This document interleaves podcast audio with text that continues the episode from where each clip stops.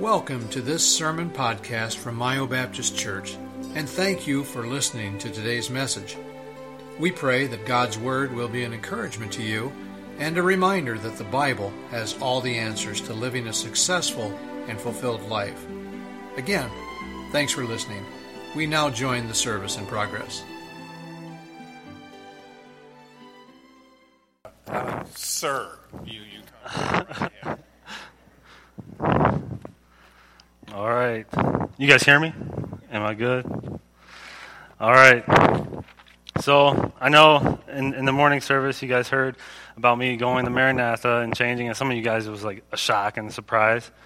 Um, so I just want to first of all, you know, open up my, with my testimony and why I'm here, and then I'm going to dive into my message that the Lord has laid upon my heart, and um, so I'm gonna get right into it. Uh, I'm gonna start from high school. Like I'm gonna start from my senior year of high school. I uh, was a football player at Oklahoma Heights High School, and my whole high school career, I was just taught that football was going to be my way out, and I just trained for that. I didn't train. I mean, I I had a three three five GPA. I didn't have that, you know, have football overtake my schools, but um, but football was like my passion, and I wanted it, and I wanted uh, to go in the NFL and make money and become all famous. And that, that was where I was at.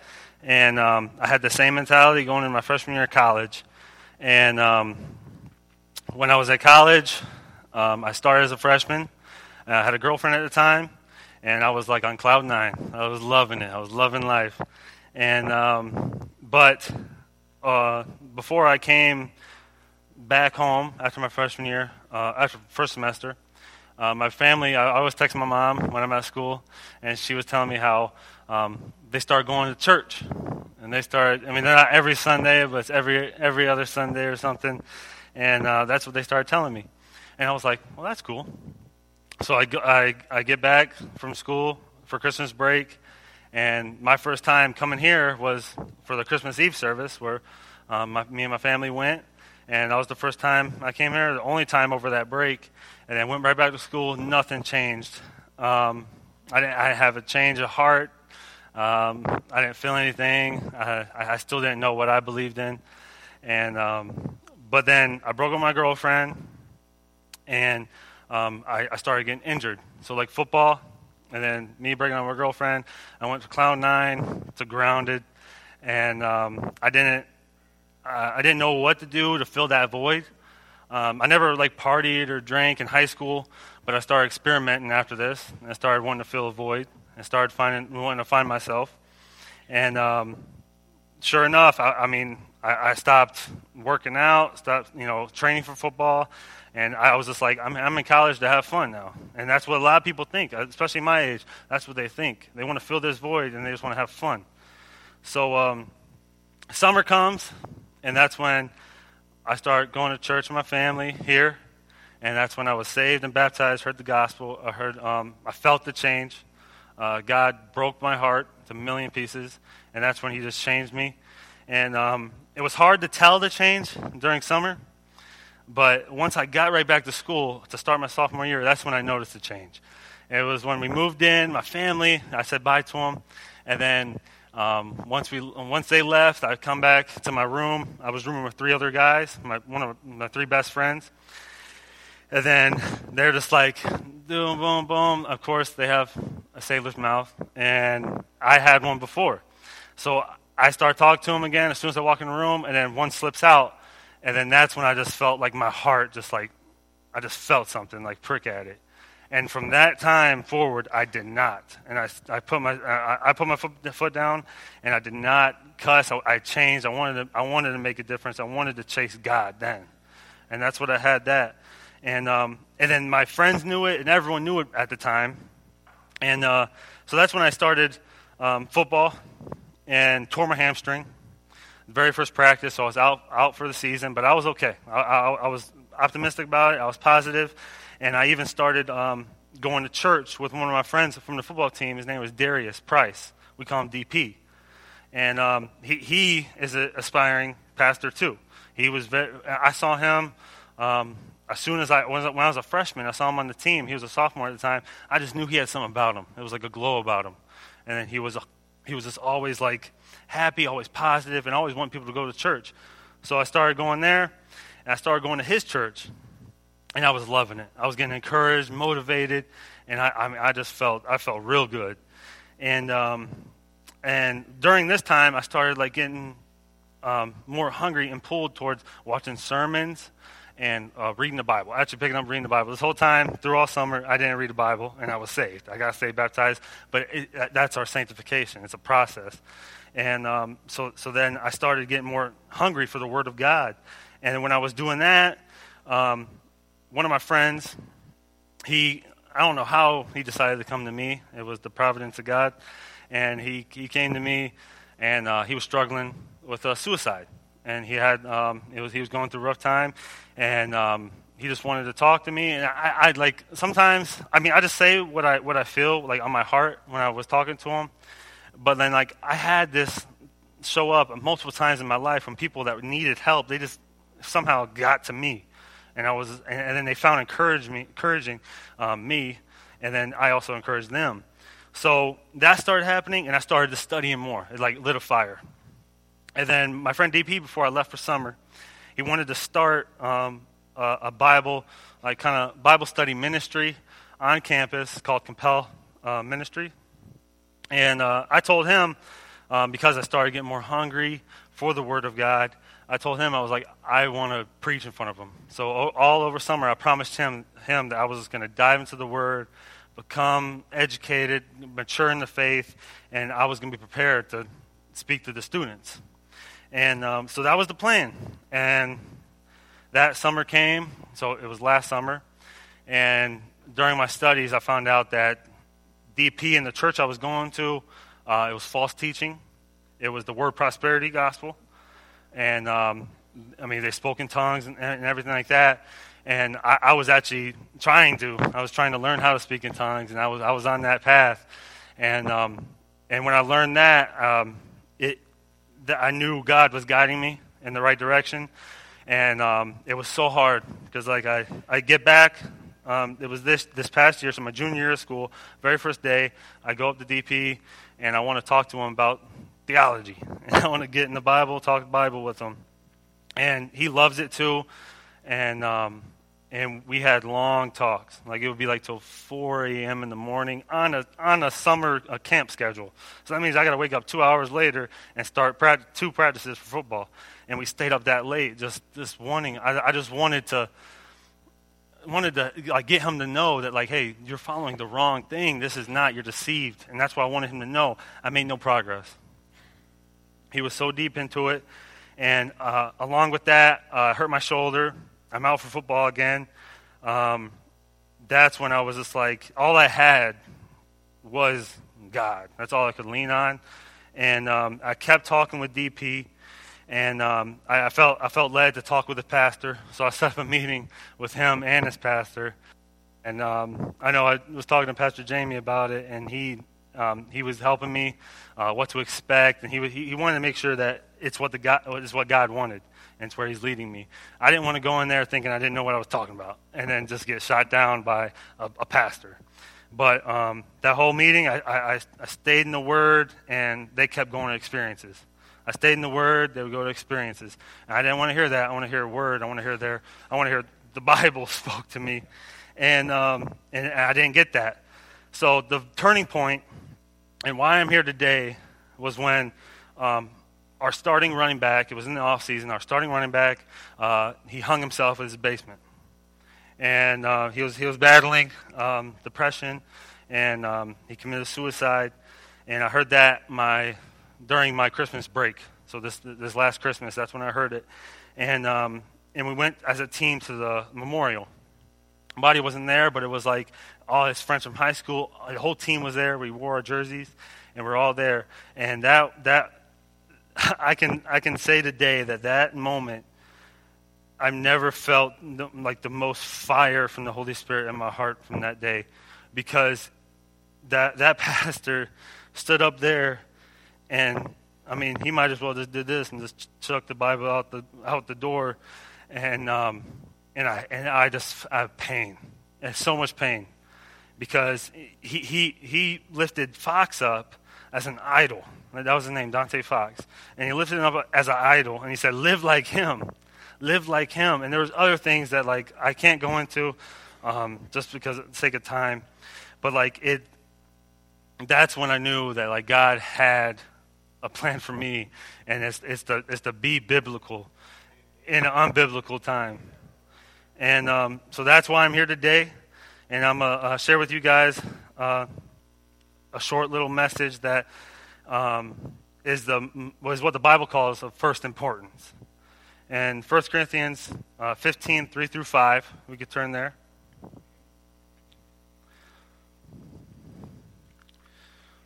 First Corinthians 15, 3 through 5.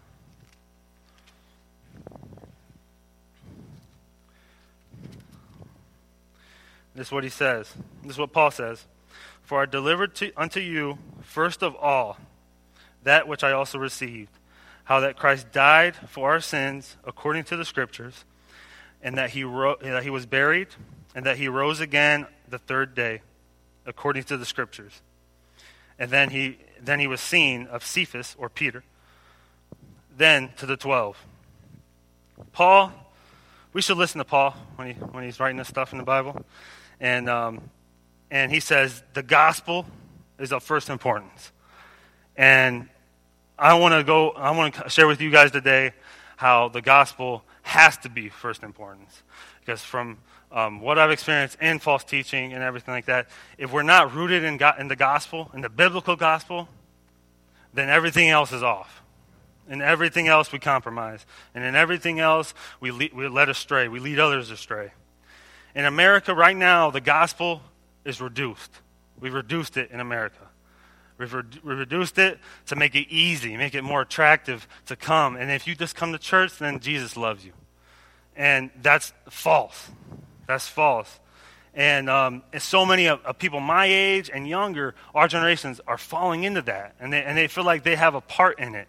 And, and, and they feel loved because that's what they want. They want, they want to know God, but they're fed this false um, information about the gospel. And um, the problem in America today is not liberalism, it's not Hollywood, it's not anything like that, not socialism. It's the pulpit.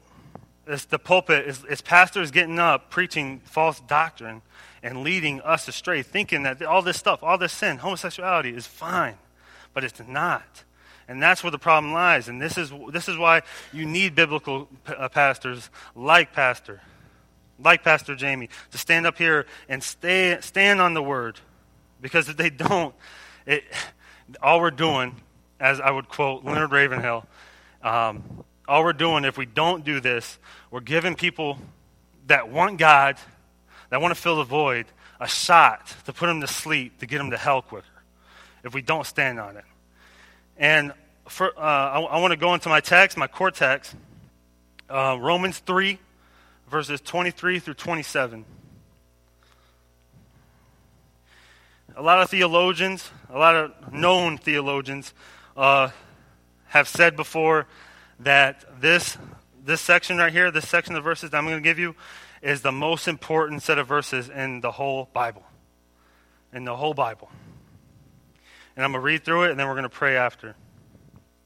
So, verse 23 For all have sinned and come short of the glory of God, being justified freely by his grace through the redemption that is in Christ Jesus, whom God has set forth to be a propitiation through faith in his blood to declare his righteousness for the remission of sins that are past, through the forbearance of God.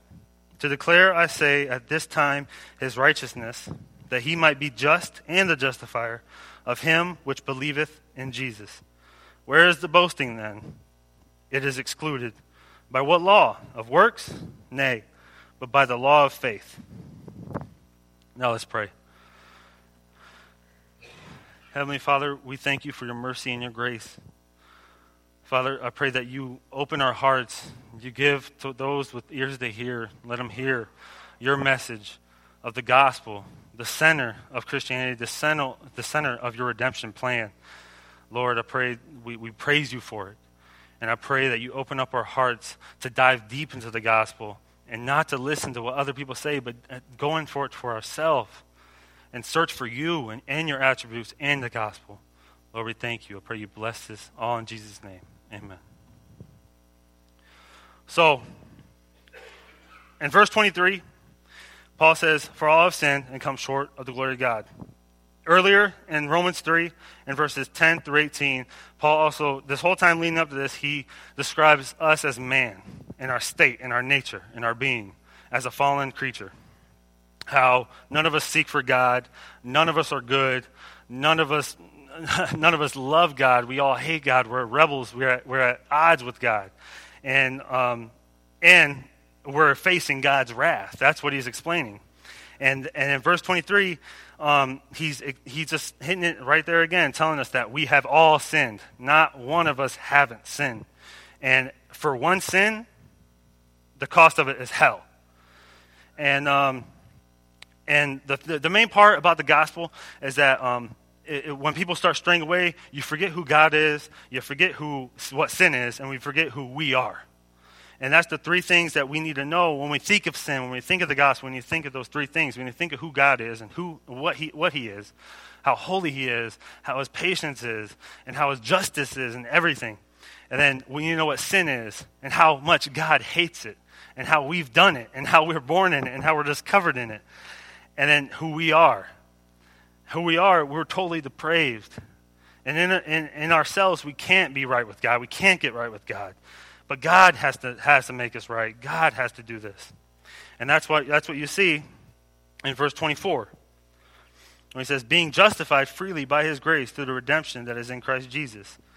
So, justified, it means God forensically and legally declares us in his eyes that we're just and that we're righteous. In his eyes.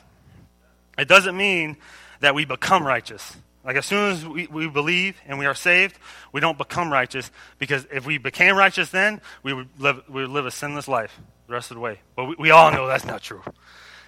And, uh, and then he goes into uh, freely by his grace. This, this explains a gift. It's a gift from God. It's a gift. We didn't deserve it. we didn't deserve it. He gave it to us freely by his grace and through a gift of his faith. So, and then in redemption, Redemption is, um, in the Bible, it means um, bought freedom for a slave or a prisoner. So, through Christ and his works and his blood, we as sinners can be justified and redeemed only by his, only by his works and his merit. And, um, and people, uh, people don't realize that, like, when they don't think of the gospel, they don't realize that, like, us as man, like, before, before I was saved, before God changed me, um, I was a slave to sin. I was a prisoner in sin. And I couldn't do anything to get out. But God, God made it possible for me to get out. And um, so as I was going through this, um, just of what we read through 23 and 24, um, there's already a problem. There's a dilemma. There's a dilemma. Because Paul says we've all sinned. We have all sinned. But God made a way through Jesus Christ um, that he can justify us. But how, how can a just God justify wicked people? Because we're wicked and we don't deserve this mercy and this grace. We don't deserve to be justified. We can't be justified. Think of it this way um, a judge. And um, a judge and a murderer. He murdered a family. He slaughtered a family. And the judge looks at that murderer and says, You know what? I'm a gracious and loving judge. I set you free. You're justified. You're not punished. Today, think about what people would be saying about him on the news. That judge is more wicked than the murderer himself because how unjust he is. So that's the problem we see right now. Like this is this is the question that, that that's supposed to come up when we read this is that how can a just God make a fallen creature like us covered in sin unjust, wicked, totally depraved, how can he justify us? It's the great dilemma. In Proverbs 17, 15, you don't have to turn there, I'll just tell you. Um, it says, Whoever justifies the wicked is an abomination before the Lord. But we just, we just read in verses 23 and 24 that God justifies the wicked. And, and if we read that, then that means that means God is abomination before himself. And this is, this is the heart of the gospel. This is the heart of the only reason that we can even come here today and meet today. And then in, ver, in verse 25, we see the answer. So in verse 25, in Romans 3.25, it says, Whom God had set forth to be a propitiation through faith in his blood to declare his righteousness for the remission of sins that are past through the forbearance of God. The word propitiation uh, the Puritans believed that the word propitiation itself, um, apart from the name of God in the Bible, is the most important word in the Bible. Propitiation. Propitiation is this is crucial to the gospel, and it carries of it appeasement or satisfaction. That's what it means, and it means appeasement of wrath and the satisfaction of justice. And to understand that even more, you got to understand the word expiation, which is what happened to Jesus on the cross. And then this results in that God's wrath that was pointed at us as sinners was satisfied and swallowed up by Jesus. That's the expiation. And that means his justice, God's justice, is satisfied. So that means if like if you had bitterness towards a person for some reason, and mean, means are you know met, now there's no bitterness, now there's no hate. And then now, when you look at that person, instead of like thinking, uh, having those bitter thoughts and everything, now you're just like, you know what? I can fellowship with you now. I can be a friend with you now. And that is, that's what expiation is. That means God's wrath was swallowed up by Jesus. And that means his justice, now he is just to justify the unjust through this expiation. So the expiation of Jesus Christ is propitiation. And, um, and then in forbearance, the forbearance, uh, and the, uh, the, the second half of that verse, forbearance of God. This is points to his patience and goodness. His patience and goodness. Because in, in all reality, in Genesis, the book should have ended right there as soon as uh, um, man sinned. It should have ended right there. They should have been destroyed by God, and we want to be here. That, I mean, God told them the, the, the price of sin is death. He wasn't saying the price of sin is like later going to die. No, he said death, like right now. But his goodness and his patience, like, withheld that justice to a later date. And that later date was the cross and the crucifixion of Jesus Christ. Now, this is, if you guys forget everything else I just said, I want you guys to take away from this sermon what I'm about to go over right now. And it, it concerns the center of the gospel, which is the cross, where the crucifixion took place. This is funny because um, you, we have to be reminded and have to be rooted in the gospel because as man, we, we grow numb. We grow numb to God's grace and his goodness. And then, like, how we're so numb to, like, how I'm even breathing right now or how you're breathing right now. That's his grace. And um, we just take it for granted. And that's just how our sin nature is. But, like, when we, when we read in the Old Testament, that like God destroyed Sodom and Gomorrah. Or, even worse, Uzzah in the Ark of the Covenant. And Uzzah just wanted to make sure the Ark of the Covenant didn't touch the mud. And God just struck him down immediately. Killed him right there. And then when we look at that, we're like, okay, what's up with like God in the Old Testament and God in the New Testament? Old Testament, he's like, he's grumpy. That's what it seems like. He's a little grumpy. But then, like, in the New Testament, he's all loving. And and, and, and, that's, and that's just how it is. Like, like, we, like when we read something like that, uh, we, that's how we are. We're just numb to the grace. And, um, but if there was a spot that we can actually say, God, what are you doing here? Like, like what's going on? Um, it should be. It shouldn't be in, with the flood. It shouldn't be with uh, Aaron's sons. It shouldn't be with Uzzah. It should be at the cross. Because we see a sinless Son of God being punished by God being killed by God. And that's the, that's the part when we're reading that we should be like, what is going on? Like, like why? I don't understand how, how God can do this to a person that did not deserve it. Because we all deserve it. We all deserve to be hung up on a cross, beaten until we don't look like a man, and we deserve the hell, uh, eternity in hell. But the cross is where that propitiation is exalted, and that's where we see it. The physical stuff that happened to Jesus was symbolic. It was bad. don't get me wrong, it was bad uh, movies and stuff don't do it justice um, because Jesus, uh, they, they said in the Bible, he didn't even look, he can't even tell he was a man. They just saw flesh. They just saw flesh on that cross. And it was bad. But if, if that's all that happened to Jesus, we're not, we can't be saved. Because what really, what, what, what Jesus was scared of when he was looking at that cup in the garden, what he, what he was like, God, Father, if there's another way, let this cup pass from me. But he knew the will of the Father. He volunteered himself. He wasn't scared of a nail or a cross or the spear or the whip. He wasn't scared of that. But he looked in that cup and he saw the wrath of his Father. That's what made him pray. That's when you hear him say, If this be your will, your will be done, not mine. Because he knew what it was going to, eh, eh, eh, what he was God in the flesh. So he knew the gospel. He knew what was going to happen from it. But he was in the flesh still. So that's why you hear that questioning. He was still in the flesh. But he knew, he knew what had to take place. In Isaiah 53:10, it says, "It was the will of the Lord." When you little, little side note here, when you see in the Bible "Lord" all capitalized, it's pointing to um, not not just the meaning of Lord, but it's pointing to the name of God, Yahweh, or Yeshua, Yahweh. And it's pointing to the name of God when you see it all capitalized. So don't just think it's like a typo and stuff like that. So it was the will of the Lord, Yahweh, to crush him, him being Jesus on the cross. In Isaiah 53, if you read all that, that, that depicts Jesus on the cross. And it says in, in verse 10 that it pleased the Lord. As the will, when you get your will satisfied, you're pleased. It pleased the Lord, Yahweh, to crush him. And the wrath of God for three hours on the cross, when it all went black, that was when the wrath was unleashed on Jesus when he was hung up on the cross. That was when that was when he experienced picture this. How many sins did it take for us as man to be fallen?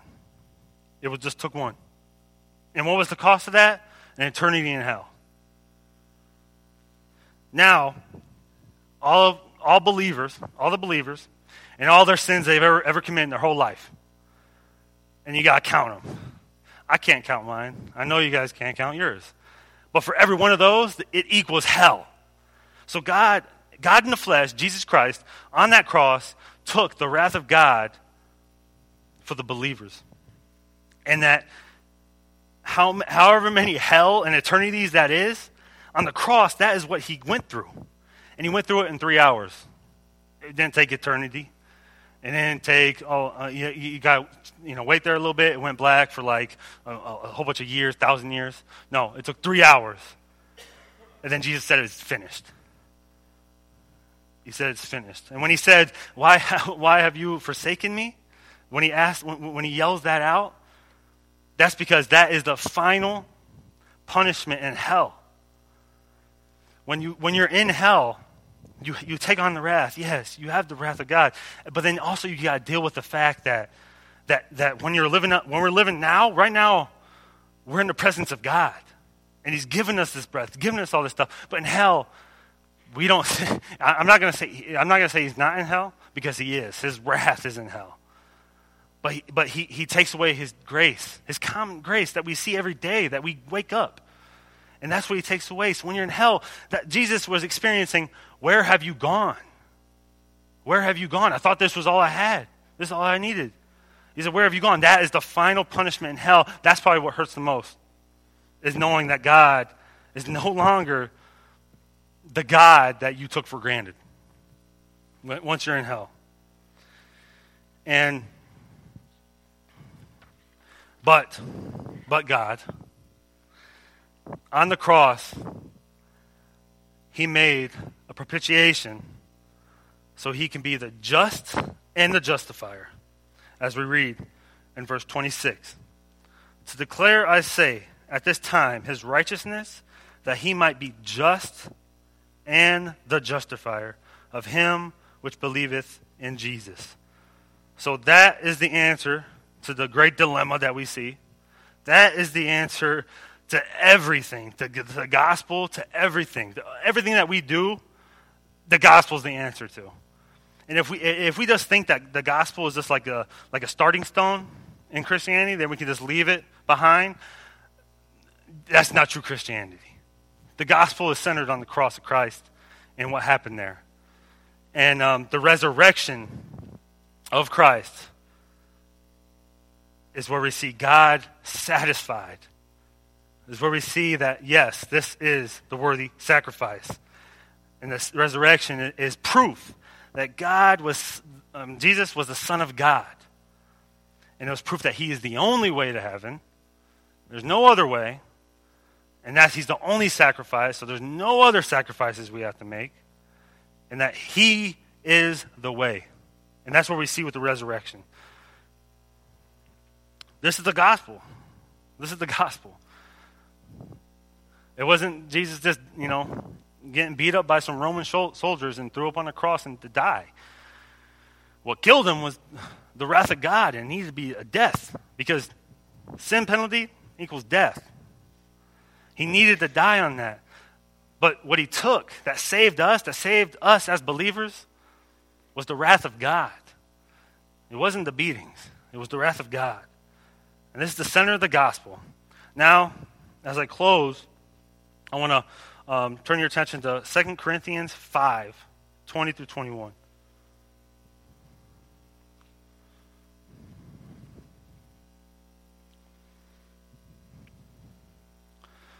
This is what he says. Now then, we are ambassadors for Christ, as though God did beseech you by us. We pray you in Christ's stead, be ye reconciled to God. For he hath made him to be sin for us who knew no sin. As Jesus, he knew no sin, he was sinless, he was perfect. And he made him sin. That we might be made the righteousness of God in him. So at the cross, this is the beautiful part, is that when God changes your heart and you become a believer, He gives you the, the gift of faith and the gift of grace to, accept, to, to have faith in His Son, that He paid for your sins on the cross. The beautiful part of it is now this on the cross, Jesus died the death that each and every one of the believers deserved. Only to do this, to be able to look at us now as if he's looking at Jesus Christ. Because now we are sinless, we are covered, and we, and, and, and we are righteous before him. And that's the beauty of it all. And then uh, put your attention to the first half of that, that verse in uh, verse 20. Now we are ambassadors for Christ. So once we become believers, we're ambassadors for Christ. This is why we spread the gospel. This is why we spread the good news that God has, has given us because we're ambassadors now. He's given us the Holy Spirit. We're ambassadors now. And He said, We pray you in Christ's stead. He said, God did beseech you by us. So when we're sharing the gospel, we are God beseeching to them, to the lost, to come to Him, to come to Him because He has made a way. He's made a way through Jesus Christ. Now, there's a lot of power in this, and I, can keep going forever. but but this is this is important, and, and I and I really got to hit on this. Um, if you're an unbeliever, this is this isn't good news. This isn't a gospel. This is scary news. Because if you're an unbeliever, just like in the verse we just read, we're, we're, we're made just and righteous in his eyes through the blood of Jesus Christ and the faith that we have in him. But if there is no faith in Jesus Christ, you you're facing God's wrath still. And if you're an unbeliever here today, we as a body of believers, we beseech you on account for God as ambassadors to come. To come and let you know that the only way to heaven is through the side the, the, the, the cut in his side, through Jesus' side. That's the only way to heaven. It's only through Jesus that you can go there. You, you, there's no other way. And this is where we see it. This is where you see it unfold because this is the truth. And this is the. And there's so much power in the gospel in itself. And I and I, I know many of us are believers, And I just want to share this with you guys so that you stay rooted in it. And maybe you never even heard it like this before. But I want you to know that this is the truth. This is what this is what God this is God's plan for redemption. And I want you to stay rooted in it because everything else, if you're not rooted in the gospel, is in vain. It's, you miss it. You miss it. And um, I just, that's what he laid upon my heart. Now let's pray. Thank you for listening to today's message. We hope that the service was a blessing to you and that you were encouraged by God's Word. If you have any questions about Mile Baptist Church, please contact us anytime. You can find contact information on our website at myobaptistchurch.com. Thanks for listening.